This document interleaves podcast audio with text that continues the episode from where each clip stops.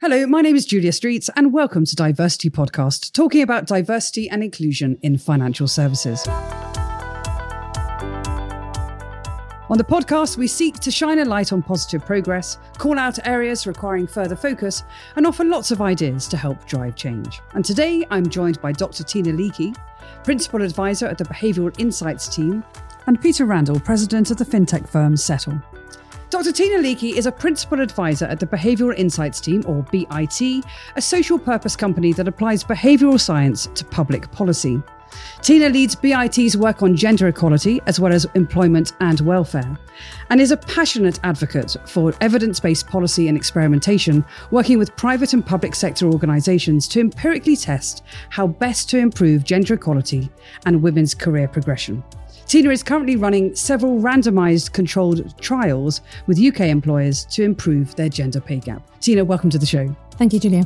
Peter Randall is the president of the London-based fintech firm S E T L. And S E T L is an institutional payment and settlement infrastructure provider using blockchain technology. Peter has been credited with fundamentally changing the European equity exchange market through the establishment of Chi-X Europe. As founder and C E O, Peter led the company's growth from an unknown multilateral trading facility to become one of the top five trading venues in Europe. And prior to Chi-X, Peter was C O O at Instanet Europe and Executive Director of FIX Protocol. Peter, welcome to the show. Thank you very much. And as always, at the start of each episode, we invite each guest to take a minute to tell us what they're up to. So, Tina, let's start with you. What are you up to?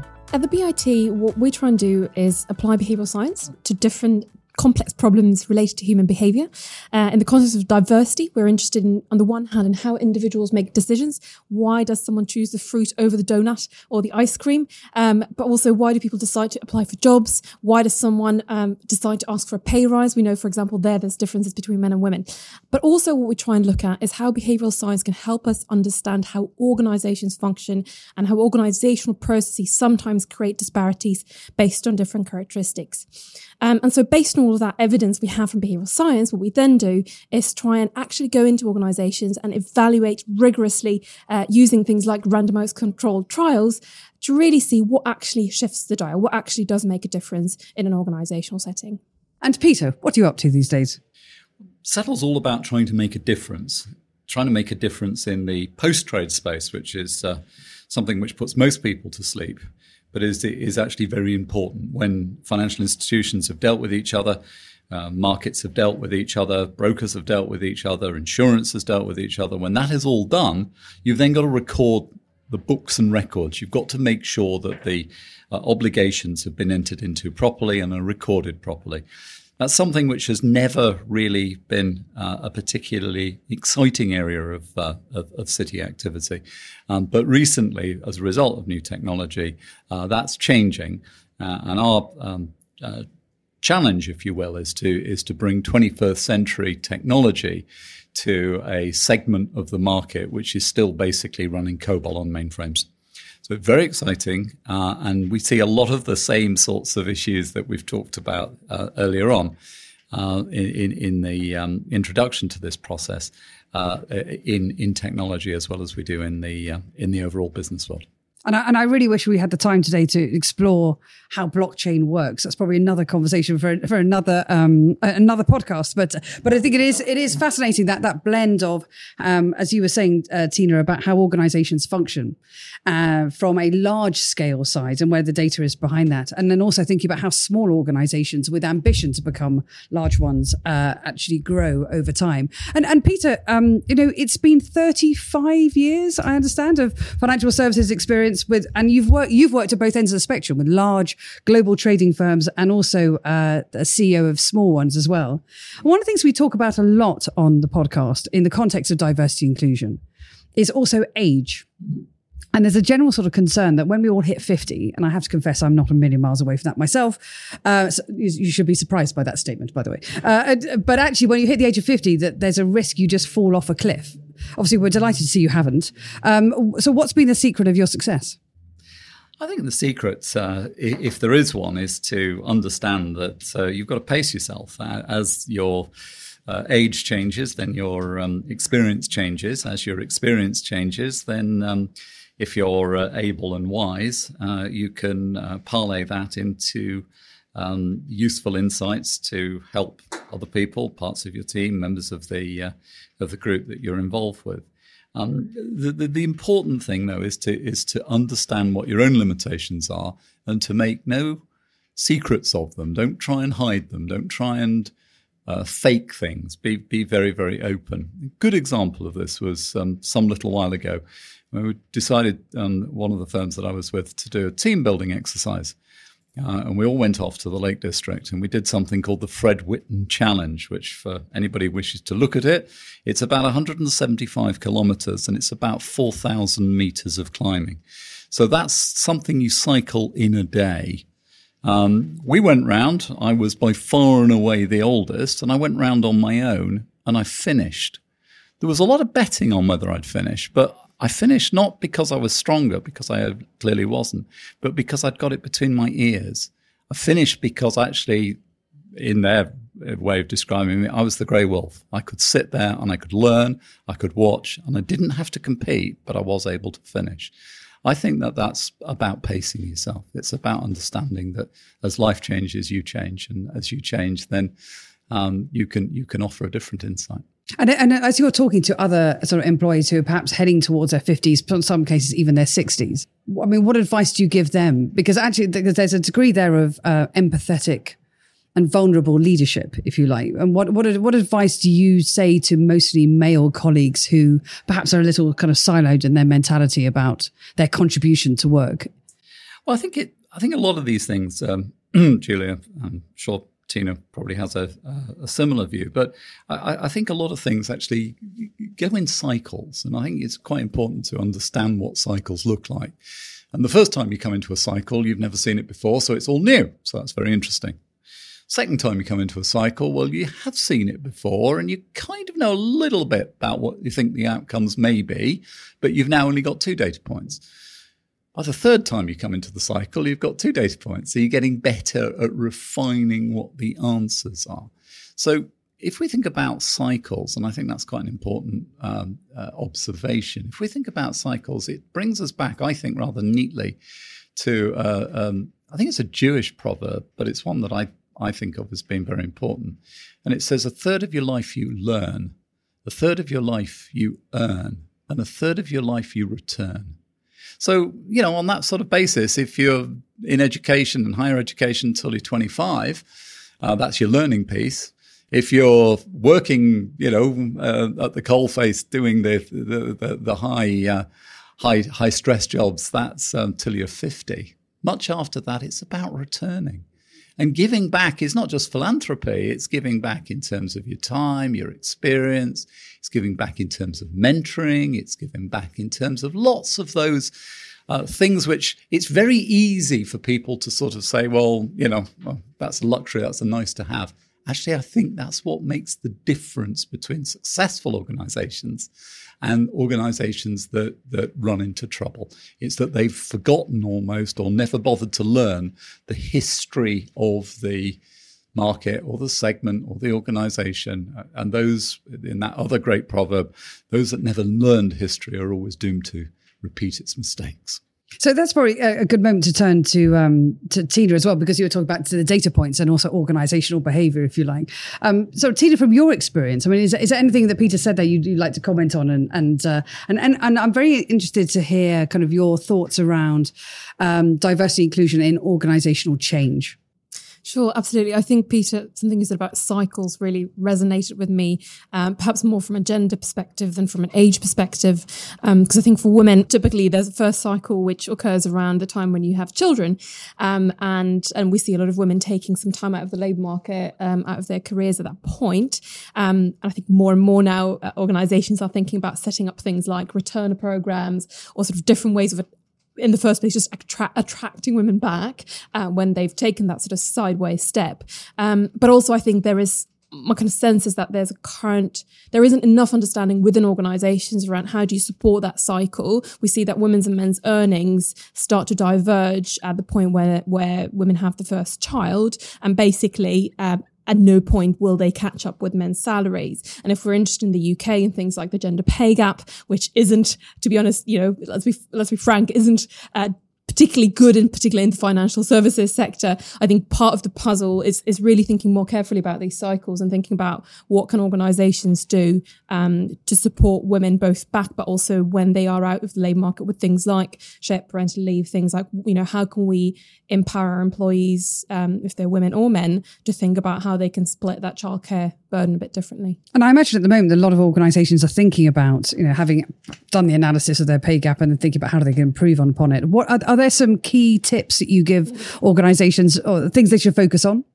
Um, I think there's pretty lots of things. Um, um, I think the first thing that a lot of employers have already started doing is exactly as you say, looking at their data. So um, they've now had to uh, produce some key data points around, you know, what is the difference in average um, hourly wages between men and women? Uh, what's the difference in bonus uh, pays between men and women? Uh, and typically what they're finding is that um, these gaps are driven by the fact that there are fewer women in the top sort of leadership ranks. Um, so I think what a lot of organisations and companies are looking at now is, well, how do we get more women into our executive positions? How do we get more women um, into the pipeline, into the sort of middle to top middle management where they can then, then start moving upwards? Um, and I think the answers are going to vary by organisation, but perhaps as a, just a sort of trailer, I can say um, a lot of the things that organisations are doing at the moment, the sort of diversity and inclusion initiatives they've been um, spending money on for the past twenty years uh, don't seem to re- be really producing the kinds of returns and the results that they were hoping. This is something that I hear daily from uh, diversity and inclusion leads who say, you know, look, what can we do that's different to what we've done so far? Because clearly something's not working. Um, and I guess the sort of um, I can go into it now, I guess the sort of two two key tips that we're seeing from the behavioural science side of things is, first of all, to take transparency seriously. So really think about, how can I make my, for example, recruitment processes or my promotion processes uh, such that people understand what, for example, women understand um, what is required of me to progress to the next level. We know from research that women tend to be a bit more ambiguity averse or averse to sort of lack of information. So the classic sort of anecdote that's given is that, you know, you, you're a woman, you look at a job ad, uh, you go, oh, I've only got nine out of the ten qualities they're asking of me. I can't possibly apply for this job. And you've got a bloke looking at the same job going, I've got five out of ten, I'll definitely give it a go. And so there's something about that level of ambiguity that that men seem to feel more comfortable with. So if we are designing processes, H R processes, talent, talent management processes, can we on the one hand make them much more transparent for the people, but also um, can we think about transparency from the perspective of the person making those hiring and promotion decisions? So that's another piece, um, which again, from the behavioural science side, we see is really crucial. Great. And and Peter, shall I come to you at that point? Because I mean, yeah, you've been running organisations. I'd just like to pick up on one of those uh, points that Tina made, which I, I think is, is really interesting. You talk about ambiguity in, in let's say, in in, in uh, employment um, uh, advertisements. And yes, you could say, well, ambiguity could be the reason. Another reason could certainly be risk aversion. Uh, that, that different people have different appetites for taking on risk and for dealing with risk, and I think that's the, it's quite important sometimes to to to be um, in some of the job advertisements to be deliberately vague, because actually what you want to find is the people that are able to. What you want to find is the is the people who are able to um, to deal with risk, because it's the risk that you're actually. Uh, seeking to to introduce into the system. It seems to me as well that um, a lot of what uh, Tina was saying, and you know, the, the rather disappointing results over the last twenty years, you know what that comes back to? Comes back to one really simple word: leadership. It comes back to some people in the leadership position not giving it enough welly, not giving it enough support, not delivering it. Um, in, in the firms I've been involved in, and certainly where I've, I've had the uh, privilege of being able to influence uh, some of the board appointments, it's always been absolutely essential that we have senior women directors on the board, senior non-execs on the board. We've had senior women throughout the organisation, not for some sort of idea of trying to balance things up, but because we want a diversity, because the diversity gives us better decisions. And better decisions mean more commercial success. So that's really why I'm, I, I, I'm very interested in it. The other thing that I also find very, very significant is the ability to be able to tap into an extraordinarily powerful labour market, which are those ladies that have gone off, have had their children, and now want to come back to work. They are a phenomenal resource.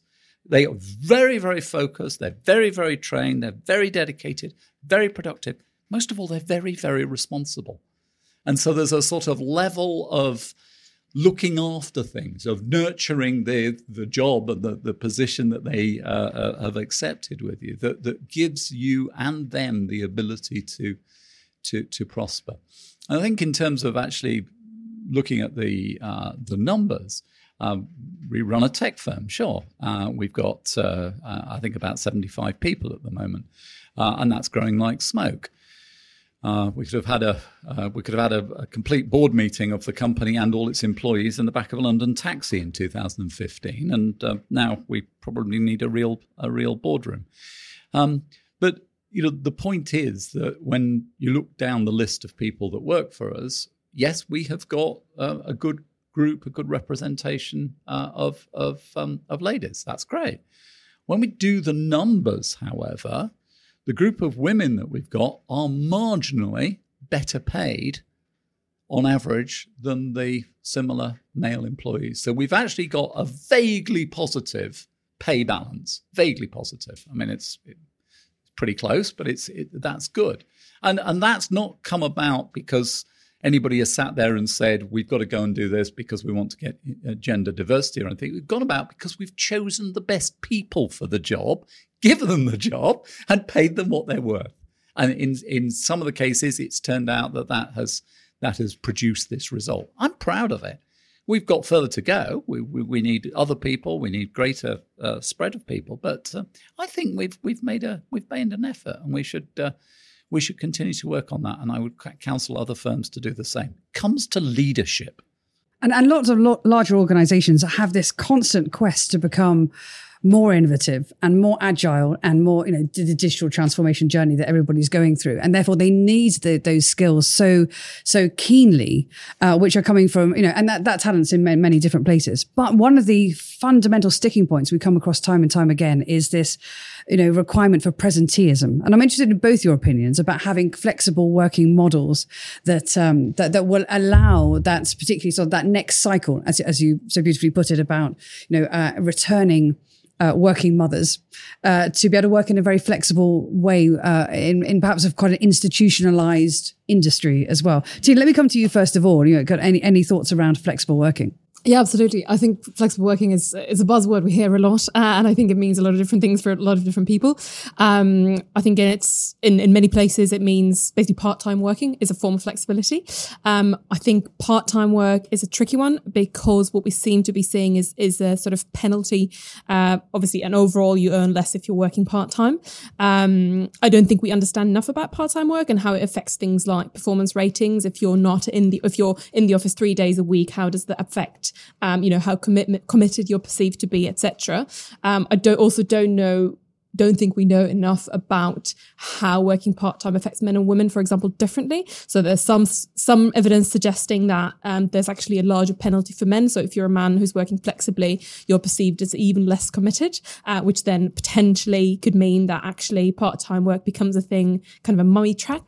Um, so men don't kind of dare take on part-time work or, or other forms of flexibility. And, and is that something you're looking at?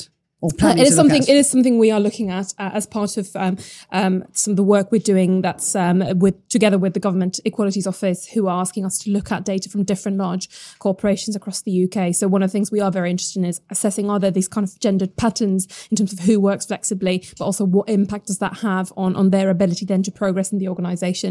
Um, I think my personal opinion um, on this is that it is definitely the way to go. I think the modern workplace needs, you know, people need have needs that allow them.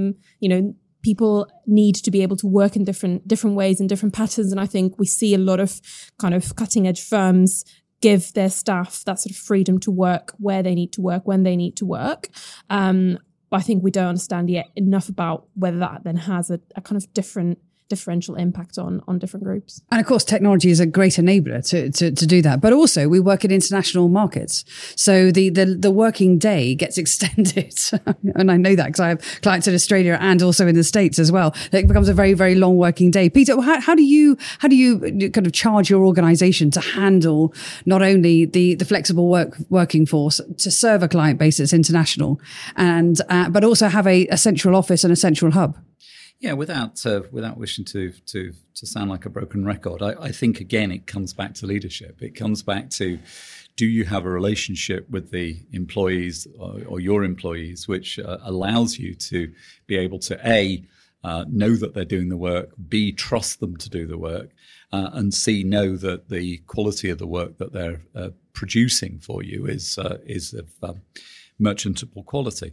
Um, The most important thing about all of this, though, is that we all live uh, very busy lives. We all live uh, uh, next to our machines, our computers or our um, cell phones or whatever else for, for emails and all the rest of it.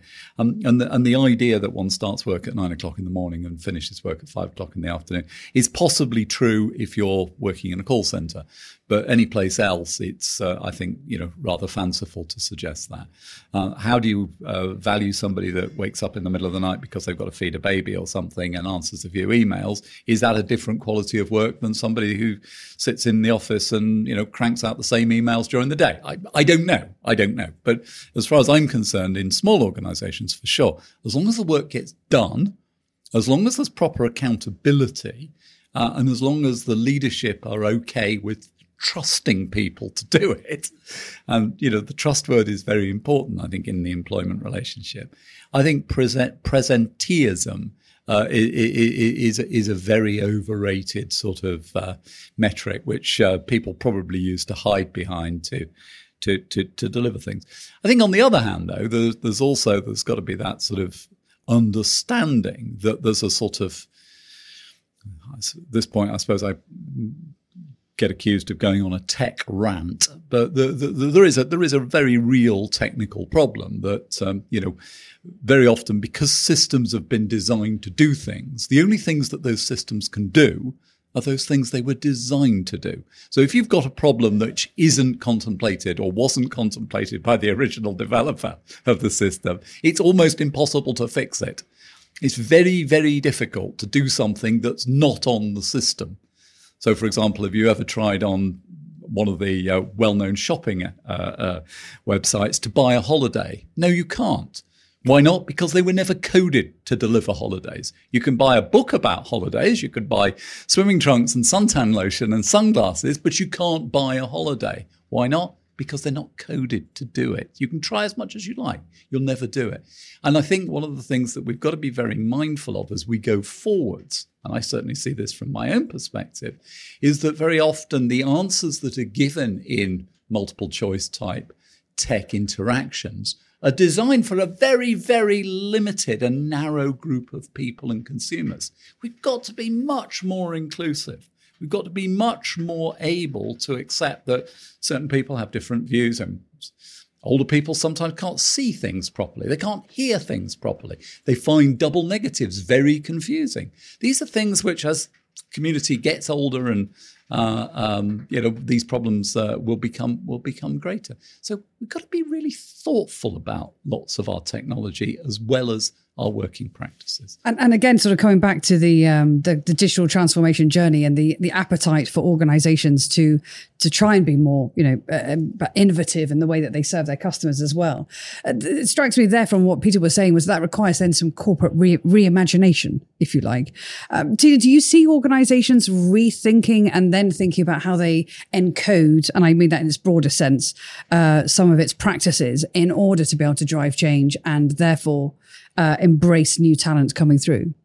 Certainly we do. So I think we, we're in, in a lucky position in the Behavioural Insights team in that we get approached by organisations who've um, who've understood the importance of diversity and, and who really want to find new ways to tackle uh, the problem. And I should say diversity and inclusion. So they're sort of thinking about this in a broader way. Um, and I think what they're coming to us for is, is saying, look, you know, we want to try some innovative things. Um, we think we've got the data. We, we're, um, you know, we understand sort of, you know, our gender differences in terms of pay, in terms of progression.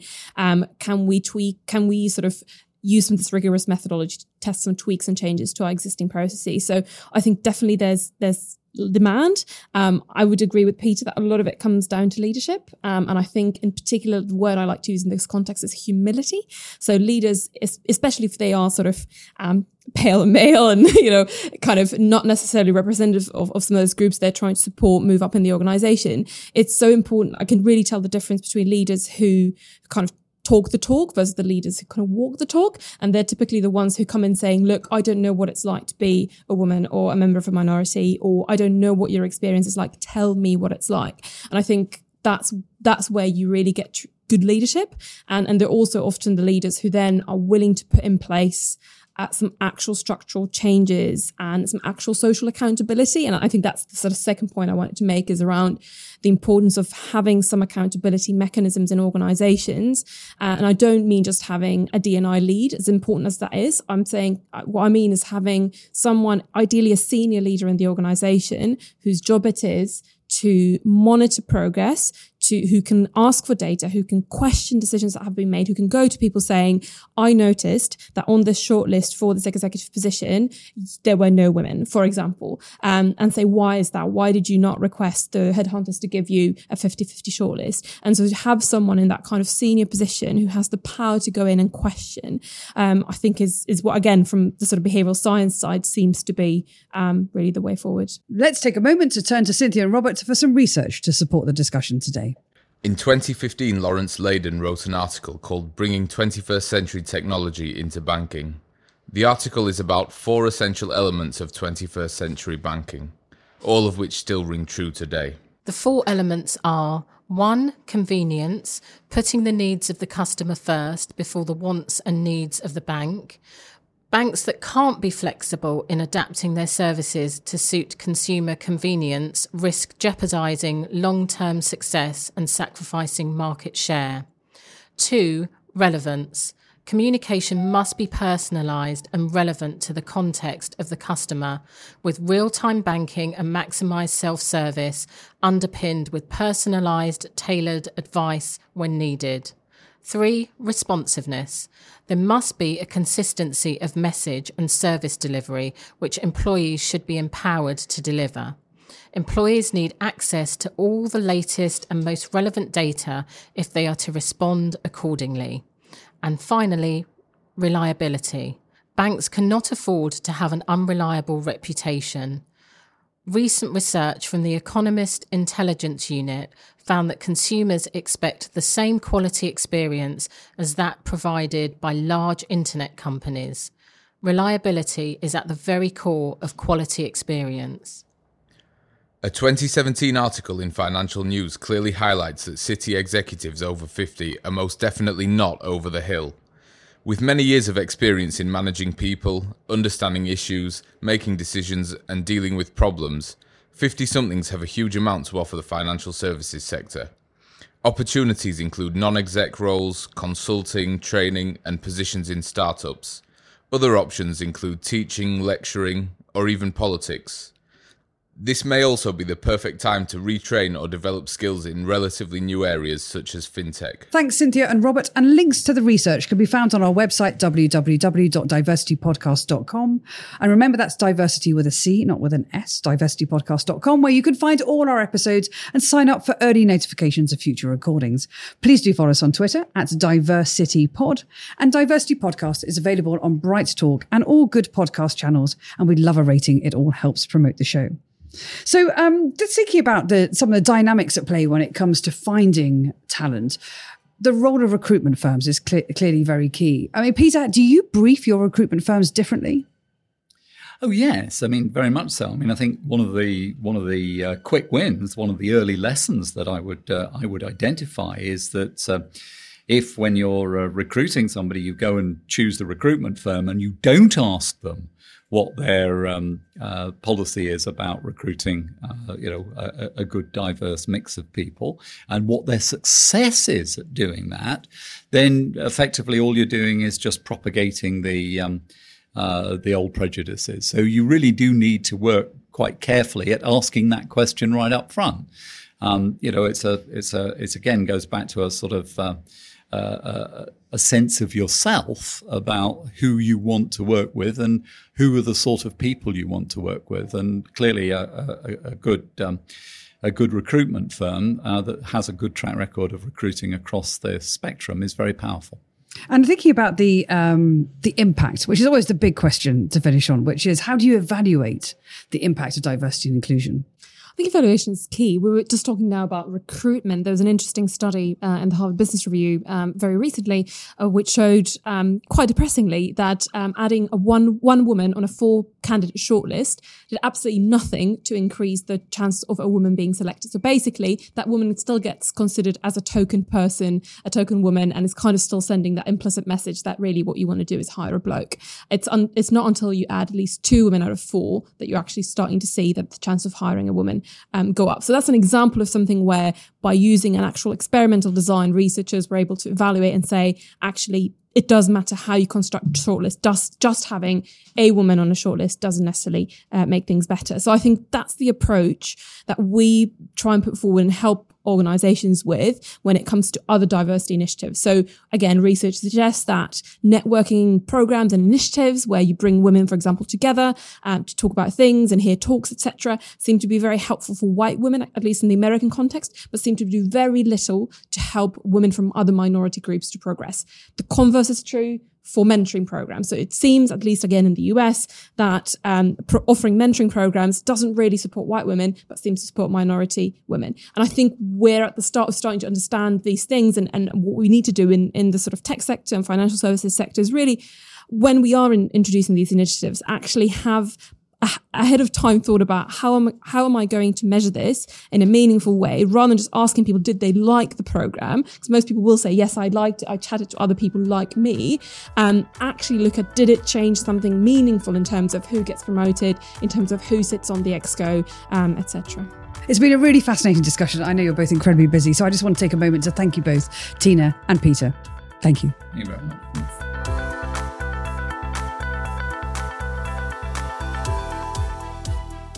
This episode of Diversity Podcast was produced by me, Kieran Yates, on behalf of Julia Streets Productions. Thanks to Cynthia Akinsanya and Roy Pinto-Fernandez for their insights. You can find out more about the guests on this week's show on our website, diversity podcast dot com, and that's diversity with a C, not an S.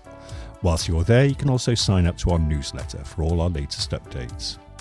To be sure of catching all our future podcasts, subscribe to our feed in iTunes or your favourite podcast app. And if you've enjoyed this episode of Diversity Podcast, remember to give us a rating or review. It all helps promote the show to a wider audience. Finally, our Twitter handle is at Diversity Pod. Thanks for listening.